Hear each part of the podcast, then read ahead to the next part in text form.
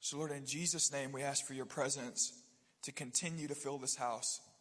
Lord, we've experienced you in worship this morning. We want to experience you as we look at your word.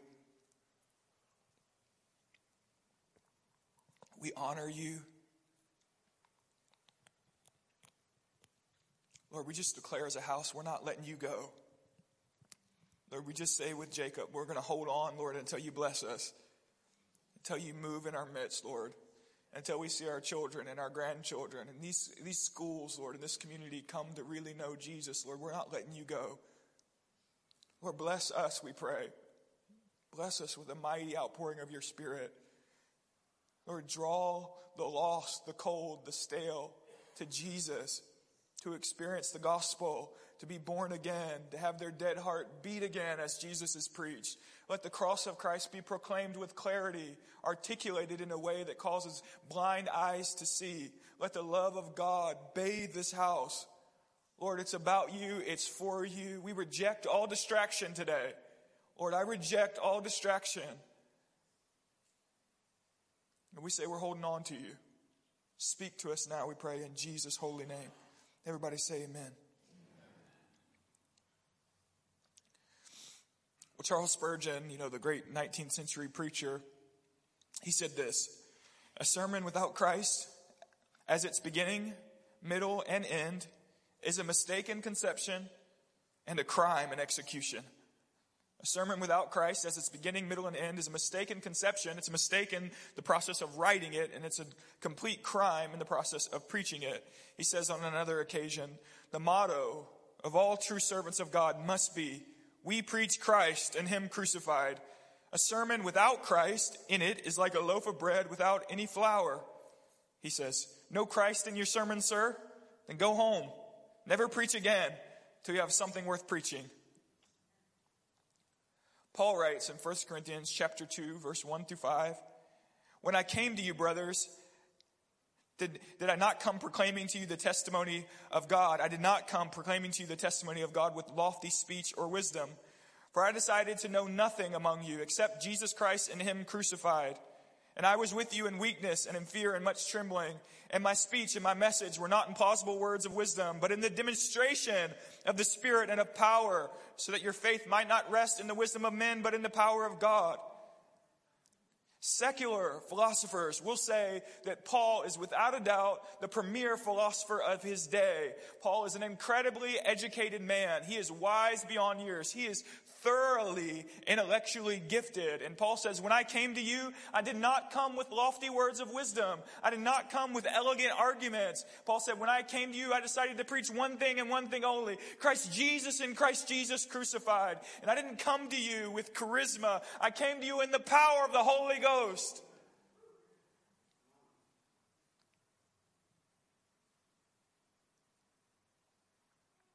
Preachers today, we're taught that what we need to do is preach more practical sermons, that what you really want to hear is for us to give these little nice, neat speeches about how you could have a better marriage. If I taught you to have a better marriage, maybe you would come to church.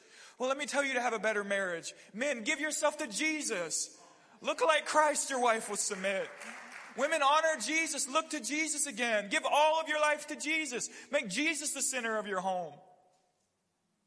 We're told if we talked more about how to steward your money well, maybe more people would come to church because we're giving good practical advice. Let me give you advice about how to steward your money well. Put Jesus at the center of your finances and lay up your treasure in heaven, not on earth. For nearly half a century now, many have preached signs and wonders, just signs and wonders. We need more signs and wonders. Signs and wonders are a part of the gospel. I believe in signs and wonders totally. But at some point, we need to talk about what the signs and wonders point to. The scriptures say the signs and wonders authenticate that Jesus is Messiah. For hundreds of years now, there have been liberals, what we call liberal theologians in, in the West, who have preached essentially that, that the gospel is about social service. There's a recent study that says something like one third of evangelicals do not believe Christ to be God, but only a teacher. The survey is fundamentally flawed because you are not an evangelical if you do not believe Christ to be God. Okay, that's, that's a silly, completely silly statement. Point being that even in evangelical churches, we've gone down this path where all we preach is be kind, be compassionate, care for the poor, serve the downtrodden. And all those things are good and beautiful and a part of the gospel. But if all we do is hand our neighbor bread and never meet their spiritual needs, hand them bread while they head towards hell, there's something wrong with us. It's not just about passing bread about bread out, it's about pressing the bread of life out. And now many of our pulpits are filled with conversation about angelic visions and prophetic dreams and what we've seen on YouTube about the latest prophet. And, and again, I believe in, I believe in angels, obviously. I believe in prophetic visions and dreams, obviously. But if the content of our message is not Jesus and Jesus crucified, then we are distracted at best, if not deceived. It's got to be about Jesus. Paul warns the Galatians of those who get caught up in angels, always talking about angels, those who get caught up in genealogies, always looking for the new latest revelations through genealogies. And Paul says, I preach Jesus and Jesus crucified.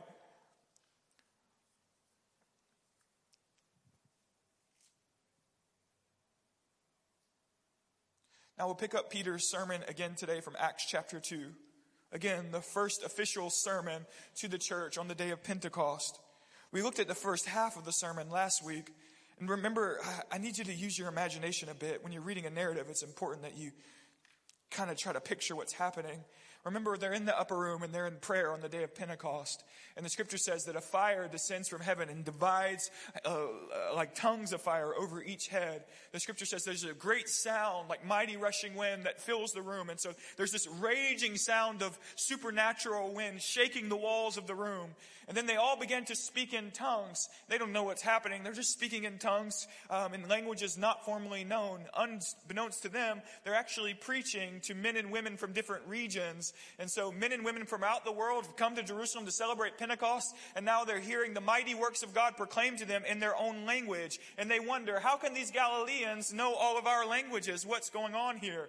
There were two questions asked, one asked by the mocker, or one statement from the mocker. The mocker says, These men are drunks. There will always be scoffers who scoff the move of the Spirit. The scoffer says, These men are drunks. To that, Peter says, By God, it's only nine in the morning. We don't even get drunk that early. there is a sincere question asked What does this mean? What could this mean? And Peter begins his sermon to answer that question. The first part of his sermon, he points to Joel chapter 2, what we looked at last week. He says, This is that which Joel prophesied.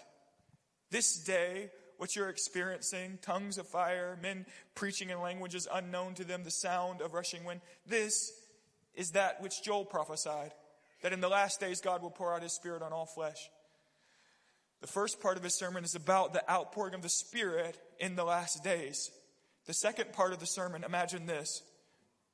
Peter begins to drive all of their attention to Jesus. Peter will preach Christ. The content of Peter's sermon is Jesus himself. Preach it, Ike boy. Go on. It's my baby boy. He's getting ready, y'all. Get that boy a microphone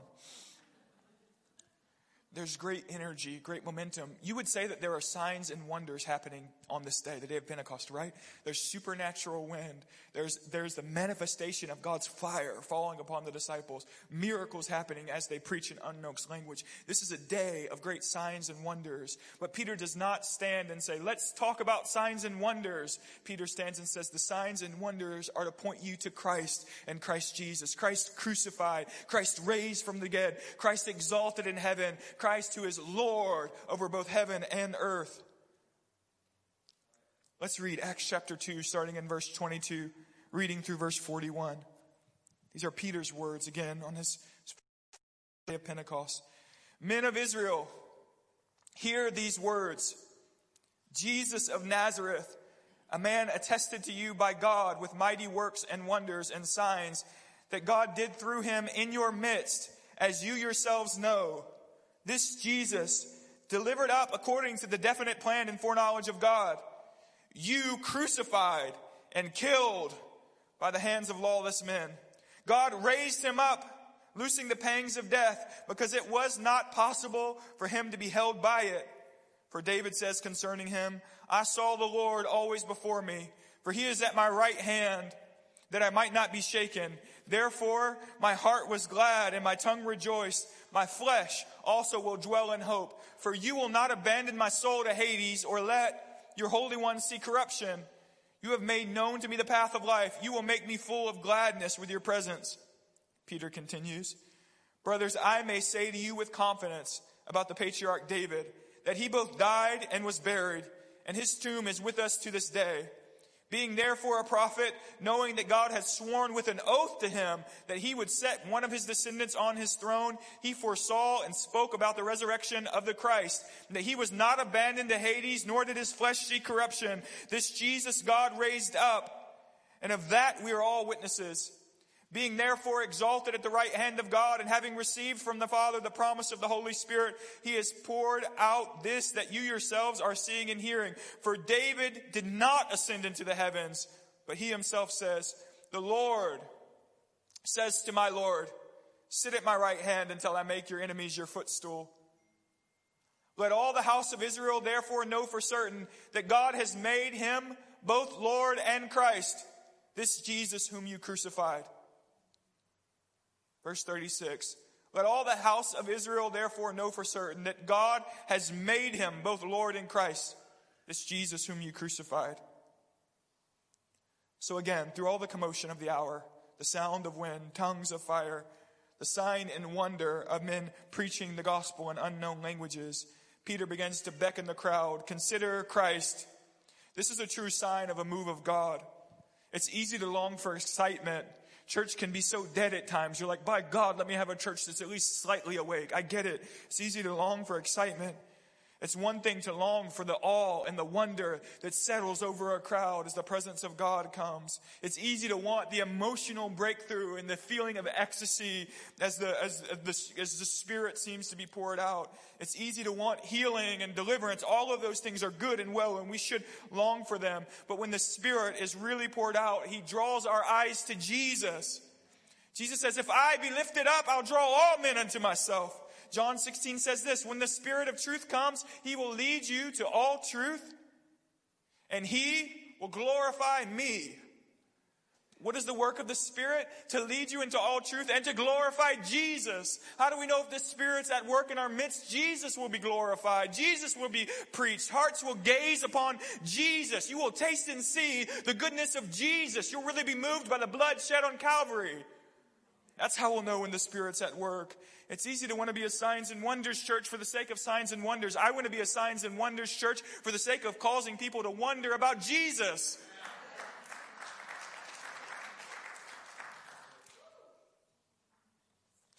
Peter recognizes the movement of the Spirit. The, the, that in this hour, because of the works, the signs and wonders, because of what God's doing, in this hour, they have the attention of the crowd. And what Peter does not say is, I told you so. I told you that we are God's chosen ones. Look at the fire on us. You didn't have any fire. This is about us. Look at, look at me. No, Peter says, listen for a moment. Let me tell you again about Jesus. Church, don't love miracles for miracles' sake. Love miracles for Christ's glory. Don't long for prophecy for the sake of prophecy. Long for prophecy because Paul says that prophecy calls the unbeliever to say, God must be in their midst.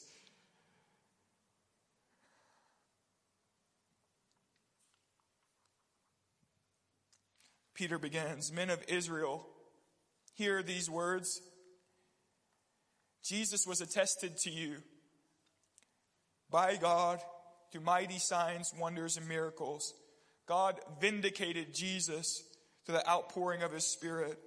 God authenticated the ministry of Christ through the miraculous. John tells us that through the miraculous, Jesus put on display his own glory. Peter says, you saw the miracles. You heard of the miracles. You know he turned water into wine. You know he healed blind Bartimaeus. You know that he walked on water. You know that he fed thousands with just a few loaves of bread. You know that there were raging storms and he spoke and calmed them. You yourselves know that Lazarus lay in the grave for four days and when Jesus told him to get up, the man got up. You know that God vindicated him. You know God attested that Jesus was the Christ through miraculous works before your own eyes. Even still, Peter says, according to God's foreknowledge, you killed him by the hands of lawless men. Think of the conviction in this moment. Peter standing like a great lawyer. You were fully aware of this man and his ministry of signs and wonders. You were fully aware of his great teaching. You were fully aware that he gave the blind sight, the deaf their, their hearing, that he raised the dead, that he cleansed the leper. You were fully aware that this man was vindicated by God, yet you killed him anyway. By the hands of lawless men, but you murdered him out of jealousy, out of rage, out of envy and covetousness, because he disrupted the religious system his presence convicted the stale and weak teachers of the day. Peter says, You had him killed. Now he says this primarily to a Jewish audience. You handed him over. Who'd they hand him over to? To the hands of lawless men. The Gentiles aren't off the hook either. The Gentiles were the ones who would execute. The Jews delivered him over to the hands of lawless men. And there's a sense in which Peter is saying to the listeners, the death of Christ is on all of you. None of you escape this charge. Certainly, not all of them had a part to play in the direct trial of Jesus. Certainly, not all of them were there the day when they yelled, Crucify him. But Peter says it nonetheless. You still participate in the wickedness of this generation. You take part in the evil of the systems. You embody the culture of religious hypocrisy, of elitism that always murders God's prophets. And as if the Gentiles could nod their heads in affirmation, Peter says, and, and they were handed over to lawless men. Your evil system participated as well. Peter is saying to the crowd, You are guilty. You had a part to play this, in this. And I want you to know that we don't escape that charge either. Jesus hung there on that ancient tree to wear my sin and my shame. Isaiah prophesied that he would be wounded for my transgressions, for your transgressions.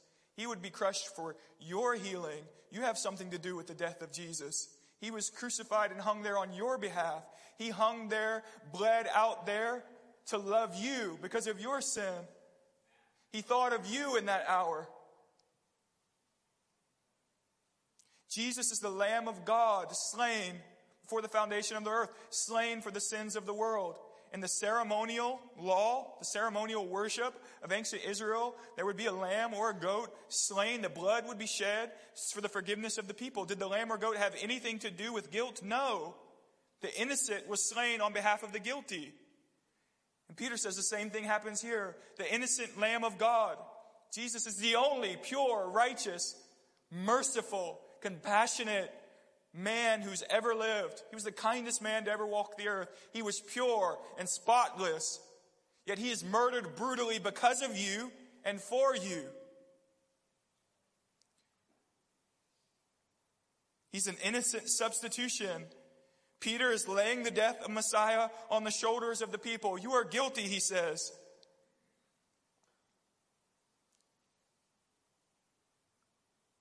When's the last time you pondered the cross? Have you gazed upon the cross this week? Destiny led us so beautiful this morning singing, the, the cross is beautiful. If it wasn't for the cross, then I don't know where I would be. Are you thankful for the cross? Are you moved by the cross? Are you aware of your part to play in the cross?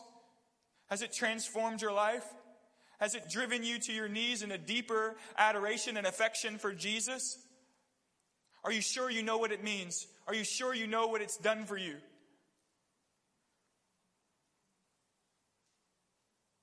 Peter reminds us that all of this took place in God's will. Jesus says, No man takes my life from me. I lay it down on my own accord, and I'll take it back up again. Peter says, You murdered him according to the foreknowledge and plan of God. Meaning, of course, you didn't snuff out the life of Jesus Of course, Jesus, like a lamb led to the slaughter, allowed you to lead him there. It was God's plan all along. And in God's plan, Jesus experiences a brutal death in order to love you, to open up an opportunity for you to have communion with God. He did it for you, because of you. To redeem me. The pain he bore in his flesh was my pain. The scars he wears on his side, in his hands, on his back that was torn to pieces, those are my scars. The blood that he shed was the blood that I should have shed. That was my punishment on the cross he bore. Until you let that truth sink in, you'll know nothing of what it means to look to Jesus. So Peter says, You murdered him by the hands of lawless men, knowing full well that God vindicated him through signs, wonders, and miracles. You murdered him, but God loosed him from the pangs of death. You murdered, God raised him from the dead.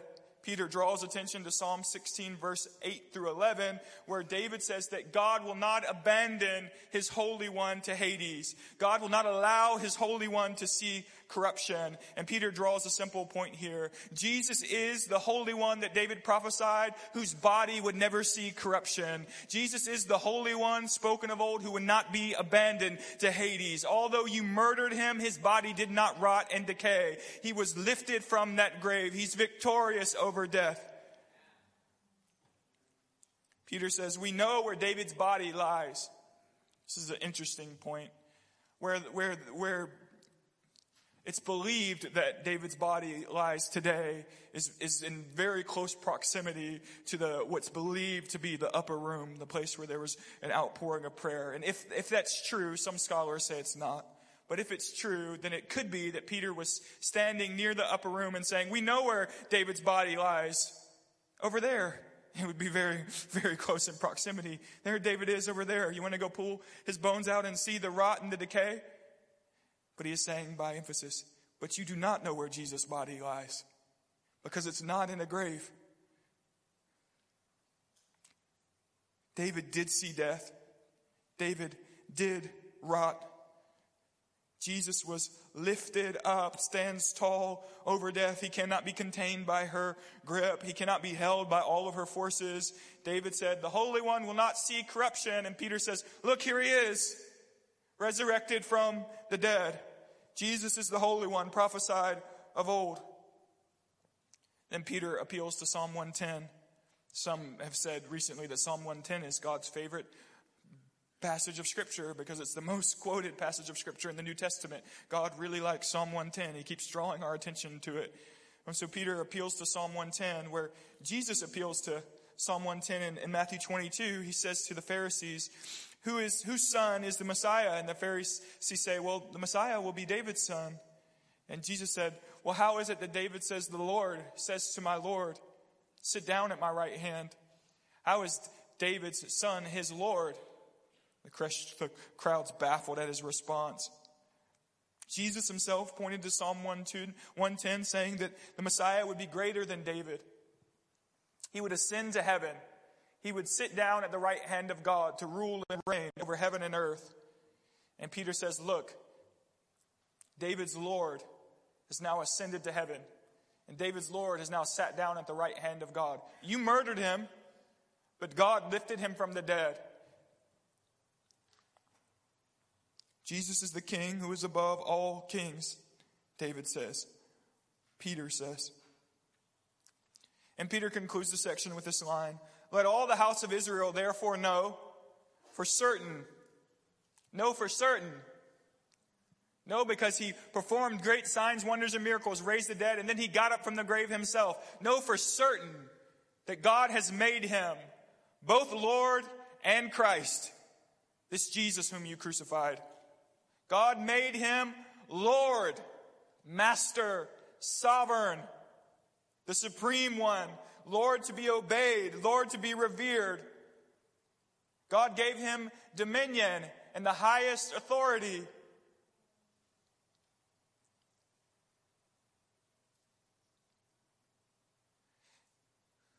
And know for certain that he is Christ. That's just the Greek word for Messiah, Mashiach, anointed. He is the one prophesied in Genesis chapter 3 where God says to Eve, the seed of the woman will crush the head of the serpent. He is the fulfillment of David's seed by which all the nations of the earth will be blessed. He is both Lord of heaven and earth, and He is Christ, long awaited for, the one that we laid and wake at night praying for, longing for, anticipating. You murdered Him. God raised Him from the dead and made Him both Lord over you, and He is your Christ.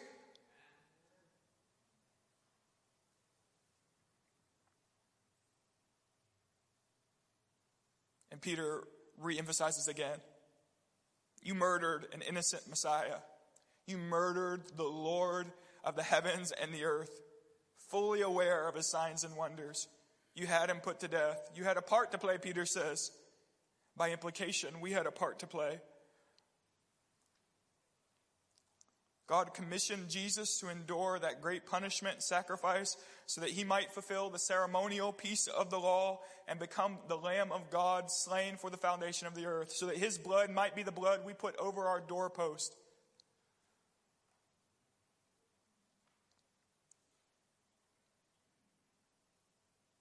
We needed atonement. Forgiveness is not arbitrary. Some say, why couldn't God just forgive? Because God is a just and holy God. He does not just look over sin. God has not just looked over your sin. He hasn't just turned his blind eye to your sin like a passive father. He's seen it. So much so that Jesus wore it. There was blood shed for it. He doesn't just turn a blind eye to your sin, he cleanses it with holy blood. After three days of darkness, God raised him up because he's the Holy One David spoke of who would not see corruption. Jesus is David's Lord who sat down at the right hand of God. Peter lays all this before the congregation and he says, Know this for certain. We are witnesses to it. Know this for certain. You heard of the signs and wonders. Know this for certain. David's body lays in a grave. Find Jesus if you can. He's not there. Know this for certain. He has ascended to the right hand of God, where he is both Lord and Messiah. Know this for certain. You are guilty of his death.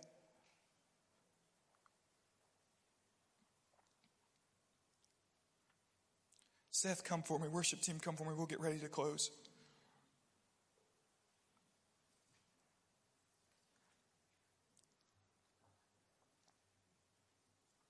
I don't know if you've thought about this much. I don't know why I feel led to say this. But the life of Jesus is the most historically attested to life in ancient literature by far. If we aren't, if we don't know anything about Jesus, some will say, "Oh, the, the scriptures are just a myth." The scriptures, no, no, no. We have at least, at least the number is rising and being authenticated. At least something like 5,800 copies of the New Testament in the first couple hundred years of history. Historically speaking, Jesus is attested to not only in the scriptures, but in extra biblical literature, not only in Christian literature, but in Jewish literature like Josephus, um, in Roman uh, literature like Tacitus. Um, Jesus is attested to throughout all of history. Jesus is a historical figure. There's no doubt about that. There is no historian that will deny that. Jesus lived and died and was raised from the dead. No shadow of a doubt.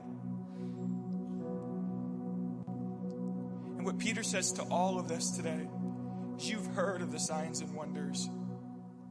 You participated. Your guilt, your guilt had something to do with his death. And he hung there. He chose to hang there to love you, to cleanse you, to invite you into communion with himself, into communion with the Father, Son, and the Holy Spirit. He died there for you and you can continue your life pretending like that didn't happen. You can do your best to skirt that historical fact. You won't skirt it with scholars, I promise you that. It's historically verified. Most scholars will say if we if we don't know anything about Jesus, Alexander the Great didn't exist. We have way more information on the life of Jesus than we did Alexander the Great. Way more. We know nothing of ancient history if we don't know this. Jesus is risen from the dead. What are you going to do with it?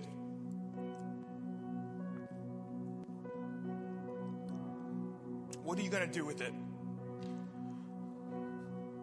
There's only two questions to ask today. The first question is this Have you really repented of your sin and cast yourself upon Jesus? Have you run to him and cried out for mercy? Have you really known him? Have you looked at the cross, cried out to have the blood of Jesus wash your life? Have you worshiped him? Is he your only satisfaction? Is he the joy of your life? Have you bowed your knee to him? Have you put all of your faith and all of your trust in Messiah? This morning, as we move into our altar time and get ready to close, the altar is going to be open. If you need to give your life to Jesus, if you would say, I realize today that I am guilty and I acknowledge that I've never really bowed my life to Him, I want to ask you to come to the altars as we open them up this morning, and one of our altar ministers would be glad to talk with you. Hey, listen, a hundred years ago when preachers preached, oftentimes I'm trying to draw to my attention, draw to my memory here. No, Edwards and Spurgeon. When a preacher preached, he would say something like, call that we would say call. They would say, come to the office tomorrow if you have questions. I'd be happy to talk with you. I want to say to you, man, if you would say, I, I, I don't know about Jesus, but I have questions, call the stinking office, please. I'm, not, I'm, I'm, I will stop what I'm doing to talk with you. If you need to give your life to Jesus, the altars are open today. If you have further questions, call. We, we will pray with you. We will talk with you. Nothing is more serious than what you do with Jesus. There's nothing more important than my schedule. So, the first question that lies are you sure that you know Him? Are you sure that you haven't turned a blind eye to an innocent man, God in the flesh, being crucified on your behalf? Are you sure? I understand we live in the South, and if your grandma made the chicken for the Sunday lunch, you think you're a Christian, but have you really known Christ? You're not a Christian unless you've known Christ. You're not a Christian unless you've really bowed your life to Christ. I also know this, and hear me, hear me say this well. Hear, hear me well.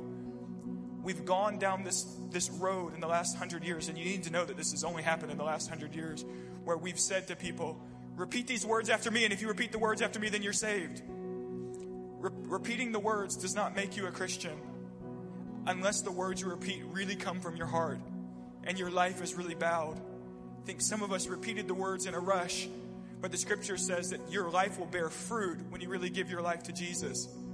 And so there's a chance, I need you to know that there's a chance that some of you might have said the words in a rush and got up and left thinking, ooh, I don't have to go to hell now.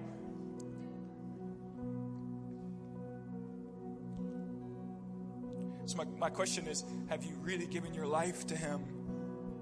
Known him? And second, the only other question to ask is if you would say, Yes, I've surrendered to Christ, I know Jesus. The only other thing to ask is Is Christ the heart of your life's message? Is he the center of your marriage? Is he the center of your finances? What's your prayer life like? What do you talk about? Are you an evangelist for Jesus? Do you still carry the first love? You know, when you got saved and all you could do was talk about Jesus, do you still carry that first love? Are you still committed to the harvest? Are you still hot, ready to share about the goodness of Jesus? Are you spending time with Him? Is your life wrapped up in Him? Jesus says, Abide in me. Apart from me, you can do nothing.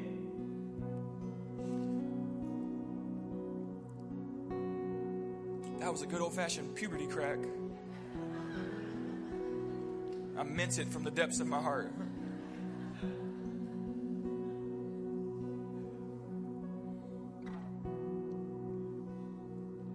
So, if you would stand to your feet, altar ministers, I want to ask you guys to get in place.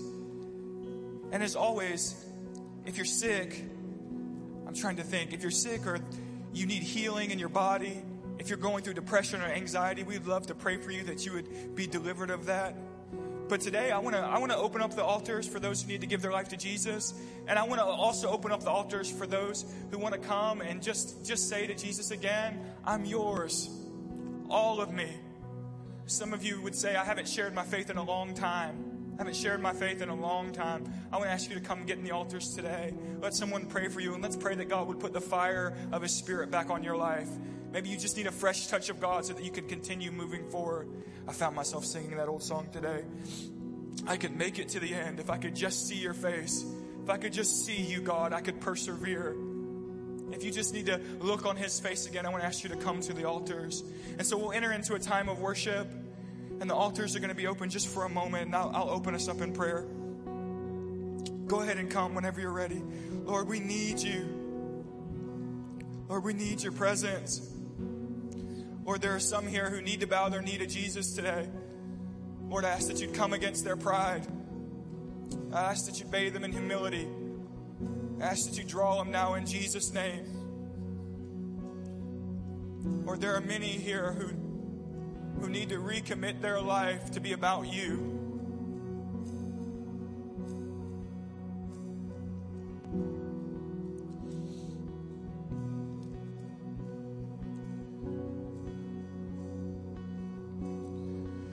We just say right now that as a house, we just declare that Jesus will be the center of our message. We just declare that the cross, Jesus and Jesus crucified, will be the thrust of our declaration. Lord, I've asked you all week, and I ask today that every home represented here would become a missioned outpost. Lord, a place where Jesus is proclaimed, a place where, where lost souls come to know Jesus. Lord, we just declare right now that we need the fire of God on our lives to preach Jesus. Lord, we do need signs and wonders and miracles. Give us opportunities, God, to preach Jesus. Oh, somebody pray with me today. It's about you, Jesus. And, congregation, if you would, let's begin to ask for the fire of God on our lives. Lord, we need your fire. Lord, we need the fresh touch of your spirit. Lord, we need your presence to persevere. Lord, we want to run our race well. We want to see souls come to know Jesus in our day, in our hour, God. We don't want to just re- read about the great awakenings, Lord. We don't want to just read about the revivals of old. We want to see you do something now, in our day, in our hour. Do it in our midst. We need your fire, God. We need your presence, God. Oh, come to the altar. Come pray with me. We need your presence, God. We need presence, God. We need your hand upon our lives. Oh, Jesus, Jesus, Jesus.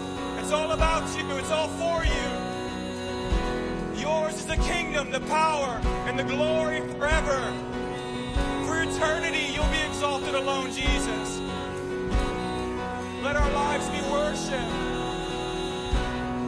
Let our lives be worship, God.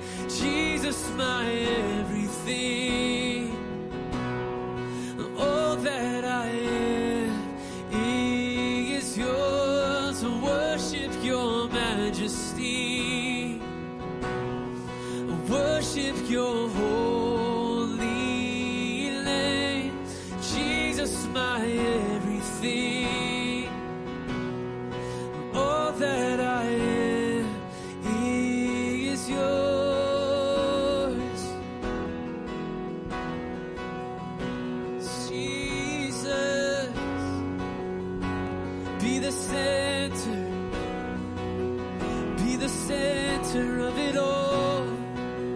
Jesus,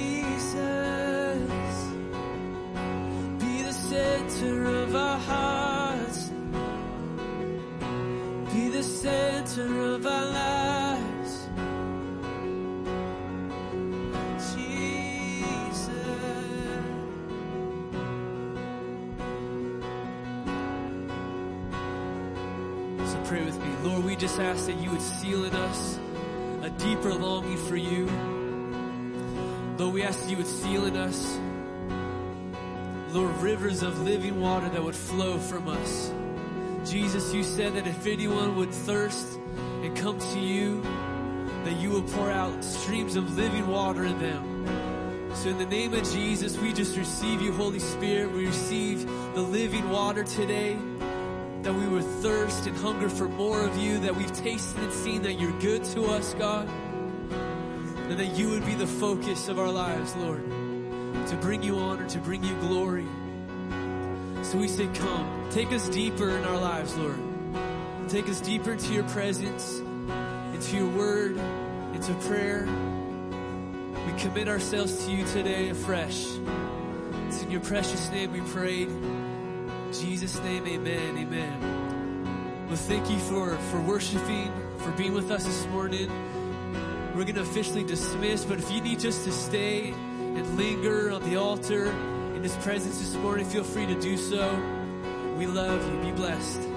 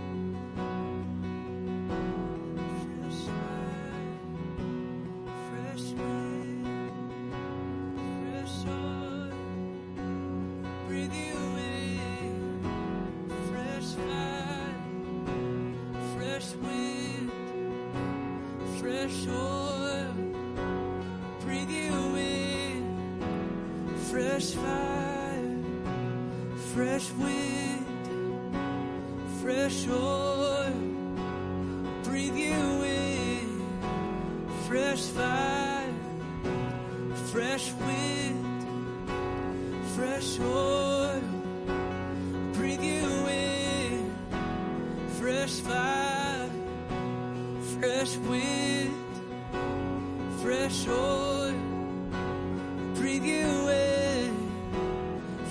fresh fire, fresh wind, fresh oil, breathe you in.